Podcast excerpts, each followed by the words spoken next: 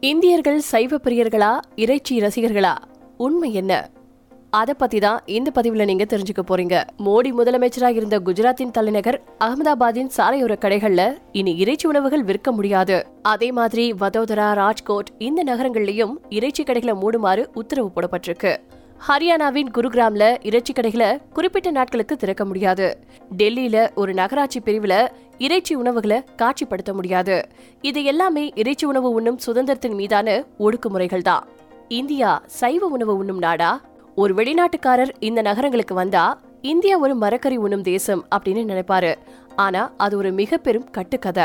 எழுபது சதவீதத்துக்கும் அதிகமான இந்தியர்கள் மீன் இறைச்சி முட்டை போன்றவற்றை சாப்பிடுறதா பல சர்வேக்கள் சுட்டி காட்டினாலும் உணவு மீதான இந்த பாகுபாடும் கட்டுக்கதையும் தொடர்ந்துகிட்டே தான் இருக்கு. சில நகரங்கள்ல சைவ உணவு உண்போர் சதவீதத்தை பார்ப்போம்.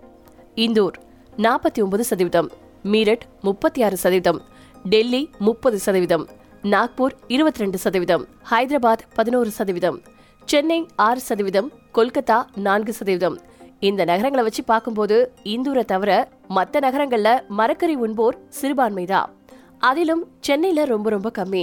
இறைச்சி உண்ணும் குடும்பங்களை விட சைவ உணவு உண்ணும் குடும்பங்கள் அதிக வருமானம் கொண்டது அப்படின்னு ஒரு அரசு தரவு காட்டுது. நேரெதிரா ஒடுக்கப்பட்டிருக்கக்கூடிய சாதியினர் தலித்துகள் பழங்குடியினர் இவங்களுடைய முக்கியமான உணவு இறைச்சி தான். தமிழகத்தின் சத்துணவு திட்டத்துல தினசரி முட்டை இருக்கு. ஆனா பன்னெண்டு மாநிலங்கள்ல அதுவும் அதிகமா பாஜக ஆளக்கூடிய இடங்கள்ல முட்டைக்கு அனுமதி கிடையாது. அதே நேரம் அந்தந்த மாநிலங்கள்ல தான் குழந்தைகளுக்கான ஊட்டச்சத்து குறியீட்டு எண் குறைவாகவும் இருக்கு. பாஜக ஆட்சிக்கு வந்ததுக்கு அப்புறமா மத்திய பிரதேசமும் அதை தொடர்ந்து கர்நாடகாவும் மாணவர்களுக்கான உணவுல முட்டையை நீக்கினாங்க. இந்தியா இறைச்சி உண்ணும் தேசம்தான். தேசிய குடும்ப நல ஆய்வின்படி நாட்டின் எழுபது சதவீத பெண்களும் எழுபத்தெட்டு ஆண்களும் இறைச்சி உண்பவர்கள். தெலுங்கானா ஆந்திரா மேற்கு வங்கம் தமிழ்நாடு ஒடிசா ஜார்க்கண்ட் இந்த மாநிலங்கள்ல இறைச்சி உண்பவர்கள் தொண்ணூத்தி ஏழு சதவீதம். மாறா பஞ்சாப் ஹரியானா குஜராத் ராஜஸ்தான் மாநிலங்கள்ல இறைச்சி உண்பவர்கள் நாற்பது சதவீதத்துக்கும் குறைவு அப்படின்னு அரசாங்க தரவுகள் சொல்லுது. ரெண்டாயிரத்தி இருபதுல இந்தியர்கள் ஆறு மில்லியன் டன் இறைச்சியை உட்கொண்டிருக்காங்க. பாதி இந்தியர்கள் வார ஒரு முறையாவது இறைச்சி உணவை உட்கொள்றாங்க. மேற்கு வங்கம் கேரளா தமிழகம் உள்ளிட்ட ஒன்பது மாநிலங்கள்ல இறைச்சி உண்பதற்கு எந்த ஒரு கட்டுப்பாடுகளும் கிடையாது. மற்ற மாநிலங்கள்ல இறைச்சி வகைகளை பொறுத்து சில கட்டுப்பாடுகள் விதிக்கப்பட்டிருக்கு. பொதுவில் அரசியல் அழுத்தங்கள் காரணமா இந்தியாவில் சைவம் அல்லது மரக்கறி சாப்பிடுறவங்கள அதிகமா காட்டுறதுண்டு. இதை காரணமா சுட்டி காட்டக்கூடிய அமெரிக்காவின் மானுடவியலாளர் பாலமுரளி நடராஜன் மற்றும் இந்தியாவின் பொருளாதார நிபுணர் சூரஜ் ஜேக்கப் இவர்களுடைய ஆராய்ச்சிப்படி இருபது சதவீத இந்தியர்கள் தான் மரக்கறியை சாப்பிடுறாங்க. அதுலயும் இந்திய மக்கள் தொகையில எண்பது சதவீதம் இருக்கும் இந்துக்களின் பெரும்பான்மையோர் இறைச்சி சாப்பிட்றவங்க தான். குறைவான எண்ணிக்கையில இருக்கக்கூடிய உயர் ஜாதியினர் கூட மூணுல ஒரு பங்கினர் மட்டும்தான் சைவ உணவு சாப்பிடுறாங்க. மாட்டிறைச்சி அரசியல். குறைஞ்சபட்சம் ஏழு சதவீத இந்தியர்கள் மாட்டிறைச்சி சாப்பிடுறாங்க அப்படின்னு அரசாங்க ஆய்வுகள் தெரிவிக்குது. வலதுசாரி அரசியலின் கருத்துப்படி பசுவை புனிதமா கருதி பாதுகாக்க வேண்டும் அப்படின்னு சொல்லி விரும்புறாங்க. இதனால பத்துக்கும் மேற்பட்ட மாநிலங்கள்ல ஏற்கனவே பசுமாட்டை வெட்ட தடையும் விதிக்கப்பட்டிருக்கு. மேலும் மாட்டு வியாபாரிகள் கால்நடைகளை ஏற்றி செல்பவர்கள் பல பேரு குண்டர் படைகளால கொல்லப்பட்டிருக்காங்க. ஆய்வாளர்கள் நடராஜன் மற்றும் ஜேக்கப் ஆய்வின்படி பதினஞ்சு சதவீத இந்தியர்கள் அதாவது பதினெட்டு கோடி பேரு மாட்டிறைச்சி சாப்பிடுறாங்க. தலித்துகள் முஸ்லிம்கள் கிறிஸ்தவர்கள் உட்பட இந்துக்களும் கூட மாட்டிறைச்சியை சாப்பிடுறாங்க. கேரளாவில் ஆட்டிறைச்சியை விட மாட்டிறைச்சி தான் பிரபலம். அதே மாதிரி வடகிழக்கு மாநிலங்கள்லயும் மாடுதான் பிரதான உணவே. டெல்லியில மூணுல ஒரு பங்கு மக்கள் சைவ உணவு உண்றவங்க அப்படின்னு சொல்லப்பட்டிருக்கு. ஆனா டெல்லியில தான் கோழிக்கறியின் தலைநகரம் அப்படின்னு சொல்ற அளவுக்கு அங்க நுகர்வு ஜாஸ்தியா இருக்கு.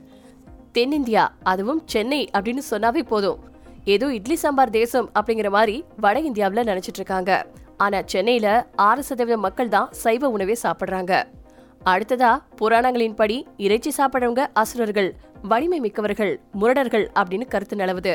ஆனா சைவ உணவு உண்றவங்க அதிகமா இருக்கக்கூடிய மாநிலங்கள்ல தான் குடும்ப வன்முறைகள் ஆணவ கொலைகள் இதர தொழில்முறை கொலைகள் அதிகமா நடக்குது. இந்தியா இறைச்சியின் தாயகம்.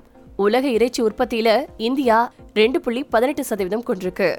சீனா அமெரிக்கா பிரேசில் ரஷ்யா மற்றும் ஜெர்மனிக்கு அடுத்தபடியா அதிக இறைச்சி உற்பத்தி செய்யும் ஆறாம் இடத்துல இருக்கு இந்தியா.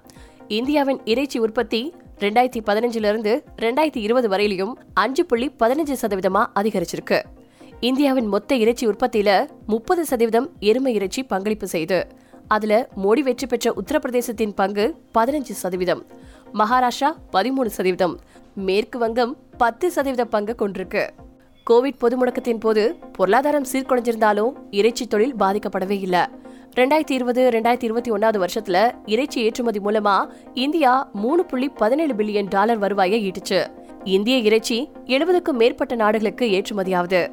குரங்கு மூதாதையரிடம் இருந்து மனிதன் பரிணாம வளர்ச்சியில உருவானதுக்கு இறைச்சியின் பங்கு முக்கியமானது. மனித மூளை அதிக எடை கொண்டதாகவும் அதிக ஆற்றல் கொண்டதாகவும் மாறியதற்கு அதுதான் காரணம். இன்னைக்கு உலகம் ஃபுல்லா இறைச்சி உண்பவர்கள் தான் அதிகம்.